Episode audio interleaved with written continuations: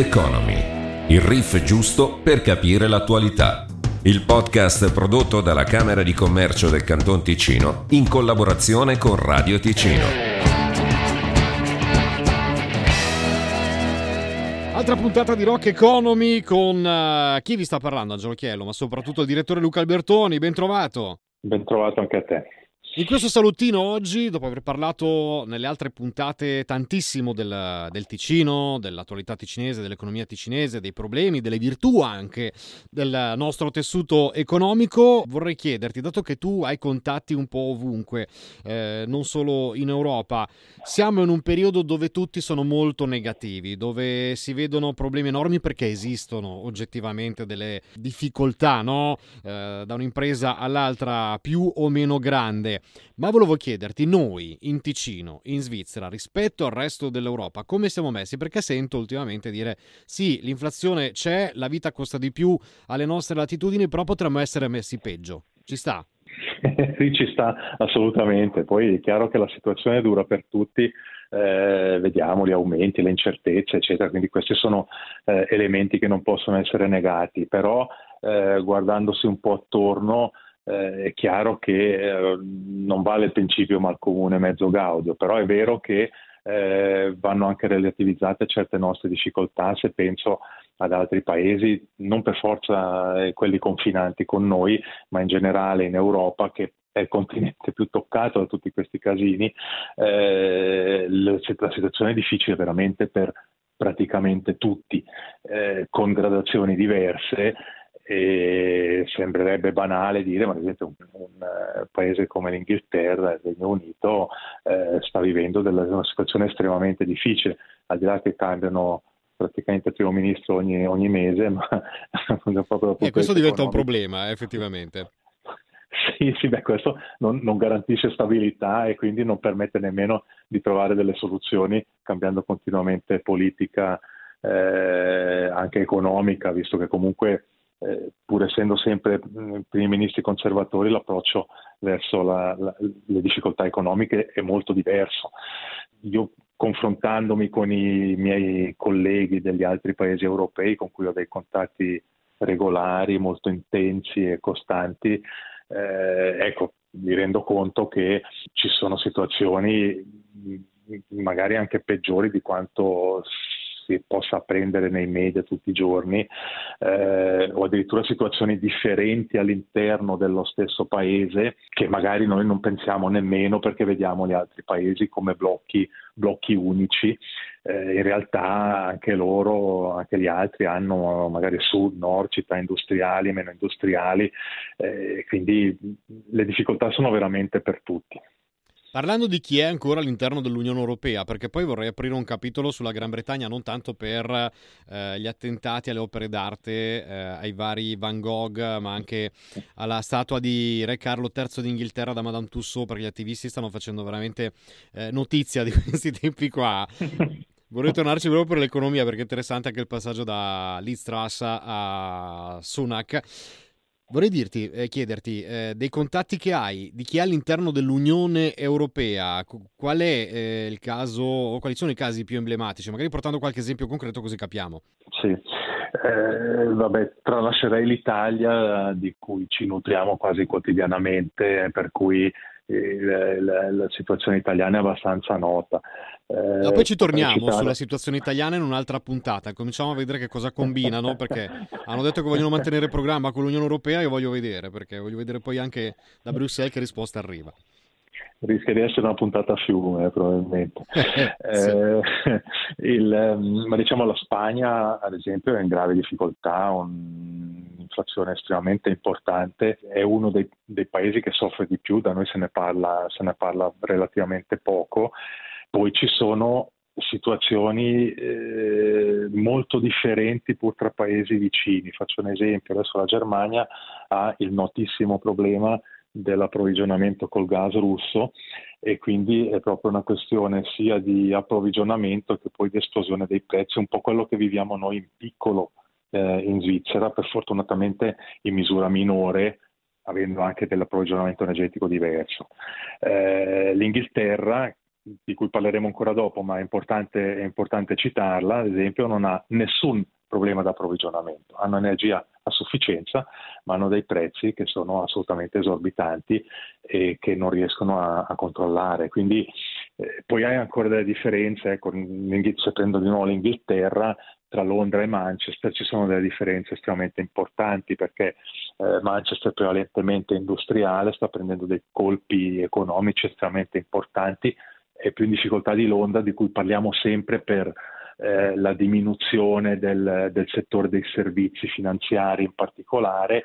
Poi però Londra ha una caratteristica interessante che è un po' simile a quella che io cito sempre per fatto le dovute proporzioni per la Svizzera, che è più diversificata di quanto si pensi. Quindi si identifica sempre un po' col mondo finanziario e in realtà il mio, il mio, collega londinese mi diceva che la Warner Bros. ha investito un pacco di soldi nei dintorni di Londra per creare degli studi cinematografici, per quindi estendere le loro attività in Europa verosimilmente, forse sono legati anche al fatto che hanno già un, un parco divertimenti di Harry Potter, se non sbaglio. Eh, ma infatti stavo dicendo, uh, Harry Potter fa magie anche a livello economico, eh?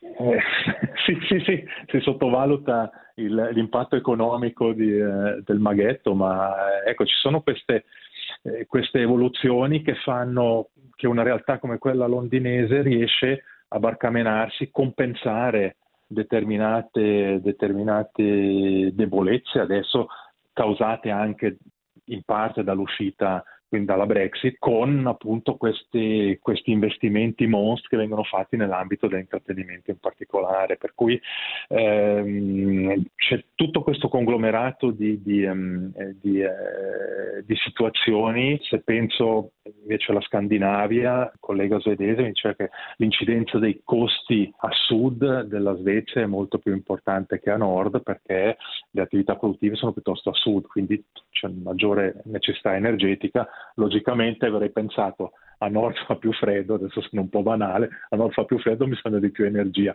In realtà è una stupidaggine eh, perché mh, le attività energivore sono soprattutto a sud, quindi è la parte sud che in teoria è quella più ricca, più creativa, che ha maggiori difficoltà adesso. Ecco, eh, sono eh, in tutti questi movimenti sono cambiati molti parametri che davamo per scontati e ci ritroviamo con una Germania in difficoltà che mai nessuno avrebbe pensato potesse vivere questo genere di difficoltà e oltretutto hanno difficoltà anche di, di, di relazionarsi verso tra, un po' schiacciati tra la Russia che resta per loro interessante e gli Stati Uniti che invece ritengono meno interessante questo rapporto, quindi anche politicamente sono in una situazione veramente delicata e è la prima volta forse che vedo i miei colleghi tedeschi veramente molto molto preoccupati. E quindi tutto il mondo è paese non possiamo assolutamente dirlo per la situazione che c'è. Eh, a proposito della Germania, forse la Merkel per i tedeschi è uscita, ma non solo per i tedeschi, un po' troppo presto, no? Ma l'impressione, questo mi dico, non giudico. O al momento paesi, sbagliato, però... diciamo che la storia poteva andare diversamente. Diciamo che questa è l'opinione comune di tutti i miei colleghi. Eh, eh, tedeschi che il cambiamento non è arrivato al momento giusto. Eh, forse addirittura certe cose non sarebbero successe se ci fosse stata ancora eh, la Merkel. Sì, questo mi sembra abbastanza, abbastanza evidente anche perché eh, al momento i, i, pesi massimi in Europa a livello politico non ce ne sono tantissimi, anche la Francia un po' per conto suo si cerca adesso cercano questo accordo tra Francia e Germania, eh, si mettono un po' d'accordo, si spartiscono un po' di energia, eccetera, però l'impressione è che manchi una vera leadership che così non sembrerebbe essere assicurata dalla, dalla signora von der Leyen.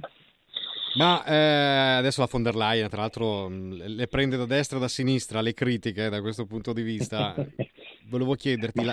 Non, non, si può colpevolizzare per carità, il ruolo non è facile, però è vero che la mancanza di pesi massimi nei paesi principali, pesi massimi politici nei paesi principali europei, evidentemente non le facilita il compito perché si ritrova con una Commissione europea con un peso specifico abbastanza ridotto. Sembra più una mediatrice ogni tanto, più che una leader, perché effettivamente non ci sono dinamiche eh, come è successo in passato, quindi credo che sia difficile proprio ricoprire quel ruolo in questo momento. Eh, battutina, eh, la, la Svizzera fuori dalla comunità europea, meglio così? Eh, qui si apre un capitolo. Ok, enorme, ne parliamo no? un'altra volta. Eh? A me è venuta così perché no, dato no, che parlavamo di Europa. No, allora, secondo me no. Eh, adesso il, il, non è questione di adesione all'Unione Europea o meno, però è evidente che le difficoltà aumentano non facendo parte del, del sistema. Se pensiamo all'ambito energetico, non ci sono accordi veri e propri, ci sono dei gentleman's agreement eh, con la Germania e la Francia che ci dicono sì sì, l'energia ve la daremo se ne avete bisogno, quando in realtà sappiamo che già loro faranno fatica ad averne, quindi fatico un po' a credere che eh, soprattutto la Germania possa cederci eh, a cuor leggero l'energia. Eh, stesso discorso vale un po' anche per l'Italia, perché il, il gas che arriva in Ticino arriva dall'Italia, no? arriva da nord, va a sud e torna indietro, non chiedermi perché, perché non lo sa nessuno verosimilmente, però ecco, ci sono tutti, tutta questa situazione in cui dobbiamo anche pregare che la Francia riattivi le sue centrali nucleari che per metà sono ferme causa eh, manutenzione troppo scarsa degli ultimi anni eh, e quindi ecco il fatto di essere fuori dal sistema, ripeto, non, adesso non voglio parlare di, di, di eh, adesione all'Unione Europea o meno, ma il fatto di non avere accordi specifici su questi temi evidentemente ci mette in una posizione di debolezza e di forte dipendenza. Poi magari andrà tutto bene perché ci saranno altre dinamiche, ma è evidente che rischiamo molto di più perché comprendo anche gli interessi nazionali poi della, della, Germania e di tutti gli altri, perché alla fine anche nell'Unione Europea ognuno si fa un po' i suoi interessi nazionali, come è normale che sia. Mi sembra anche uno degli, degli slogan usati in Italia recentemente, no? eh, anche se ho seguito poco la campagna elettorale. Eh no, sì, sì. No? Però ehm, in un certo senso è anche normale, è comprensibile che la Germania, se si ritrova in una forte crisi energetica, la sua prima priorità non è quella di cedere alla Svizzera eventuali surplus energetici che non ha tra l'altro. E poi prima di questo conflitto, prima di queste crisi, conflitto ovviamente Russia-Ucraina, eh, prima della crisi energetica, eh, quando c'era anche ancora Angela Merkel parlando della Germania, eh, con la Francia facevano un po' di bullismo sugli altri paesi, Germania e Francia, situazione che mi pare cambiata, ma ti chiedo, ma la Francia come è messa? C'è qualcuno che sta meglio degli altri? Allora, io seguo abbastanza da vicino, la, cioè, abbastanza regolarmente la politica francese e eh, è un paese che non è messo bene, eh, perché adesso io non sono un politico, ma che parlo proprio anche dal punto di vista economico, sì, sì. I, I, riflessi della politica sull'economia, è un paese che fa, fa fatica, adesso al di là dell'aspetto delle centrali nucleari, però eh, è un paese in cui diciamo, le spese sono diventate quasi insostenibili e non è quasi prati- praticamente quasi più riformabile. Quindi eh, c'è una, una pesantezza del sistema che frena parecchio lo sviluppo economico. Eh, anche se ci sono settori che manifestano a scadenze regolari, che girano molto bene, eccetera, eccetera. Però il, è, è, emblematico il fatto del, dell'incuria delle, delle centrali nucleari che sono state non hanno avuto la manutenzione che avrebbero dovuto avere per molti anni, si sono ritrovati a chiuderle nel momento sbagliato, però è un po' emblematico di quella che è la situazione eh, francese dove di fronte a ogni difficoltà interviene lo Stato immediatamente. Eh, questo è andato bene per molti anni, eh, oggi però il sistema mostra un po' la corda perché vuol dire che eh, senza iniezione di, di aiuti statali il sistema si, si blocca, il sistema economico si blocca. Questo è decisamente negativo per lo sviluppo del paese, ma anche per tutte le dinamiche europee, perché evidentemente quando grossi paesi così si trovano in difficoltà, il traino per, tutto, per tutta la comunità europea intesa come continente eh, diventa, diventa molto più difficile. Vorrei andare a, a, chiudere sulla Gran Bretagna perché è tema caldo di questo periodo. dopo l'Istras che ha promesso mari e monti e ha fatto crollare tutto il castello e quasi anche Buckingham Palace, è arrivato questo personaggio neanche tanto misterioso perché si conosce, no? 42enne, Rishi Sunak, nuovo primo ministro di origine indiana, ha studiato a Stanford, ha studiato economia, le sue proposte erano state bocciate no? da, dalla nuova amministrazione sotto l'Istras. Eh, c'è un po' più di speranza, ehm, parlando di economia, rispetto ad una persona che con i numeri comunque ha confidenza. Ma è difficile valutarlo, potrei fare una battuta mi pare che questo questo personaggio sia molto ricco, quindi c'è meno rischio che pensi agli affari personali. Grazie alla moglie, tra l'altro. Eh. Grazie alla moglie, tra l'altro.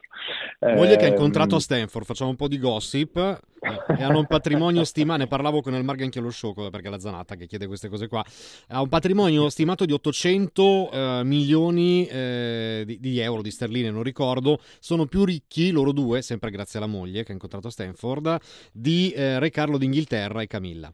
Beh, non se la passano male allora, tutto sommato, sono ancora su buoni livelli. È un personaggio che dovrà dimostrare evidentemente quello che, quello che vale. Ho seguito i primi discorsi, eh, forse rispetto a chi l'ha preceduto, non, non, penso a Boris Johnson, ma penso a Liz Truss, che probabilmente non aveva idee sbagliate, ma è stata inopportuna nei modi e nei tempi perché l'Inghilterra ha un bisogno importantissimo di riforme, non è l'unico paese europeo e eh, la strada che lei aveva ipotizzato non era a mio avviso completamente sbagliata, poi però eh, non, ha sbagliato tempi e modi. Qui ho l'impressione che questa nuova figura sia un pochettino più scafato da questo punto di vista, quindi probabilmente un po' più prudente, ha un, un'impostazione sulla politica economica un po' differente, eh, quindi di, di, di, matrice liberale ma, ma più prudente,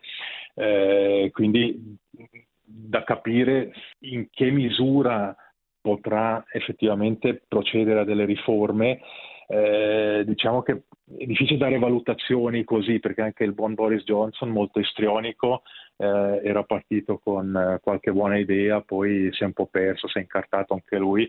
Eh, ecco, anche per l'Inghilterra è difficile, sono accavallate molte situazioni, Brexit che non è responsabile di tutto, ma che ha creato tantissimi problemi eh, di, ehm, di, ad esempio, reclutamento di personale, mancano tantissimi autisti eh, che, avevano, che, venivano dai, dai paesi europei. E quindi l'approvvigionamento di tante cose non funziona. Ecco, sono tanti problemi pratici, come quelli ad esempio dei musicisti inglesi che, che vengono a suonare sul continente e che hanno difficoltà con il trasporto l'esportazione di strumenti, esportazione temporanea, eccetera. Sono piccole cose pratiche che però frenano un po' tutta la dinamica economica e è un fatto che le riforme siano necessarie anche in Inghilterra.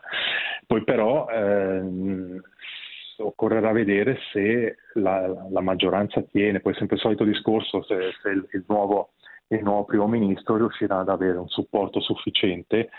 Io ritengo che, visto il suo background e visto che mi sembra un po' più scafato di chi l'ha preceduto, potrebbe portare a casa qualche riforma nei prossimi, nei prossimi due anni. Ma curiosità mia, quando viene eletto un nuovo primo ministro, voi lì alla Camera di Commercio vi sentite eh, direttamente con loro, con i vostri colleghi omologhi a Londra, fate arrivare dei messaggi, dei bigliettini, vi congratulate. tipo, guardate che ci siamo, se volete, se avete bisogno, instauriamo un rapporto commerciale ancora più solido. I pizzini facciamo arrivare. No, a parte le battute. No. no, a parte le battute, no, c'è uno scambio reciproco costante sui, sui differenti sistemi nazionali, sì, perché ehm, interessa a tutti, ad esempio con, con i, i colleghi di Londra abbiamo un rapporto eh, non, molto molto stretto, pur essendo piazze concorrenti su, su, determinate cose, penso alle esportazioni, penso alla piazza finanziaria, ma è un grande centro di, di, anche riguardante le materie prime, eccetera, eppure c'è uno scambio costante proprio perché eh, è importante per tutti noi sapere cosa succede a livello istituzionale negli altri paesi, perché questo poi ha dei riflessi certamente sul, sull'economia. Eh, poi influenza su queste cose assolutamente zero, non assolutamente nessuna influenza, al limite ci possiamo piangere addosso sulle debolezze dei rispettivi sistemi. Va bene, no, così chiedevo, eh, perché tante volte su... avete dei rapporti veramente privilegiati e importanti, no? Sì, sì, è un, è un grandissimo privilegio. Dai, non fare quello umile. No, no, ma è vero, è, è un privilegio anche per i miei colleghi, privilegio anche per i miei colleghi, non solo per me. Ah, ecco, giustamente.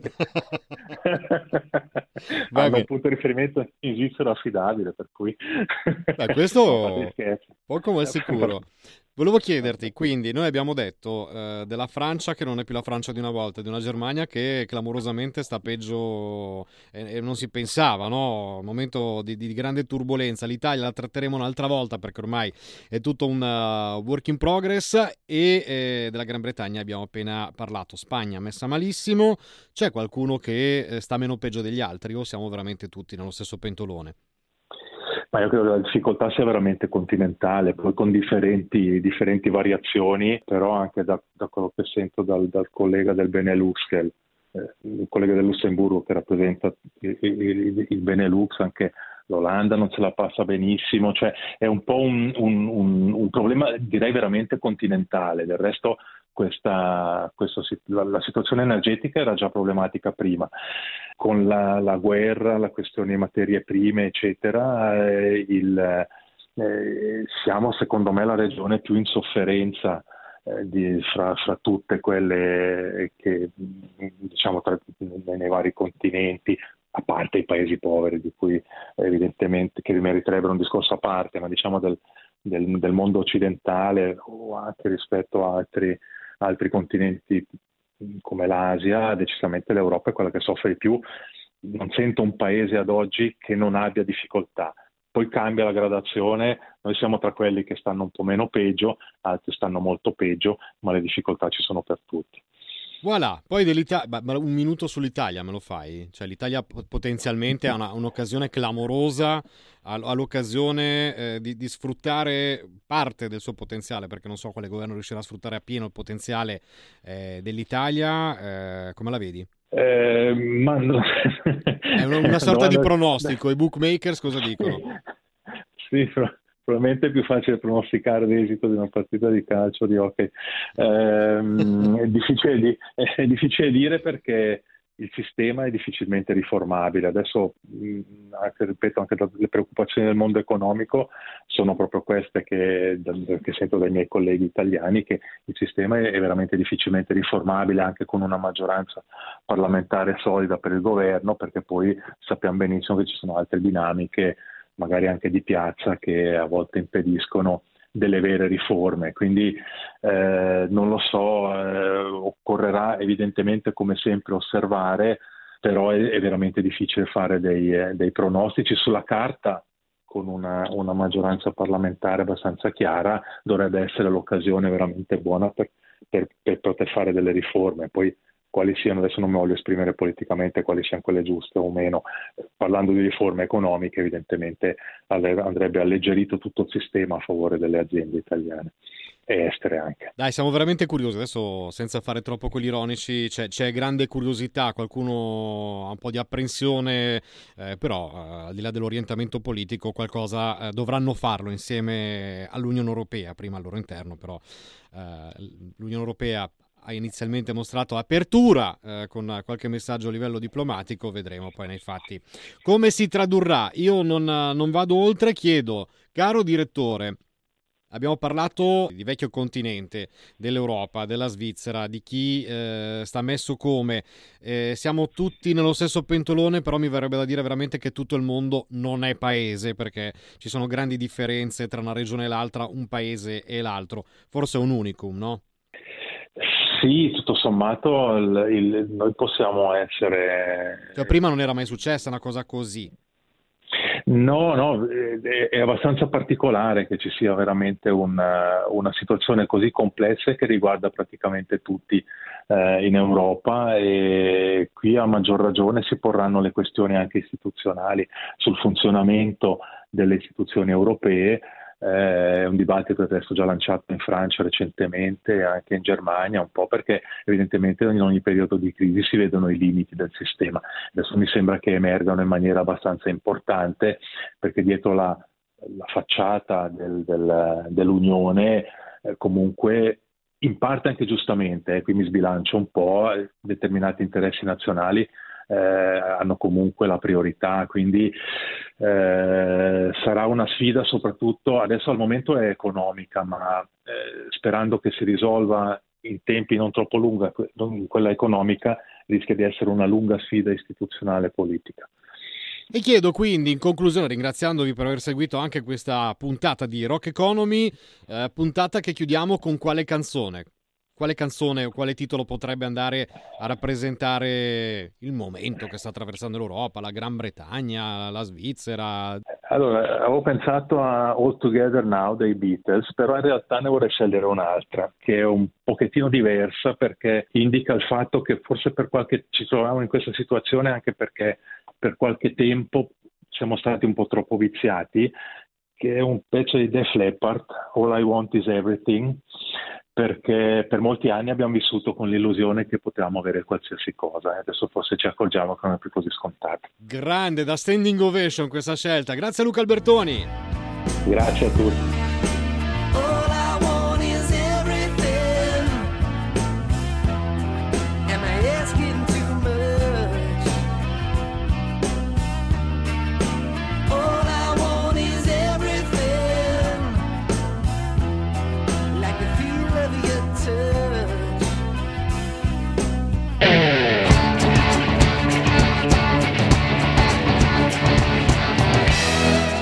Economy, il riff giusto per capire l'attualità.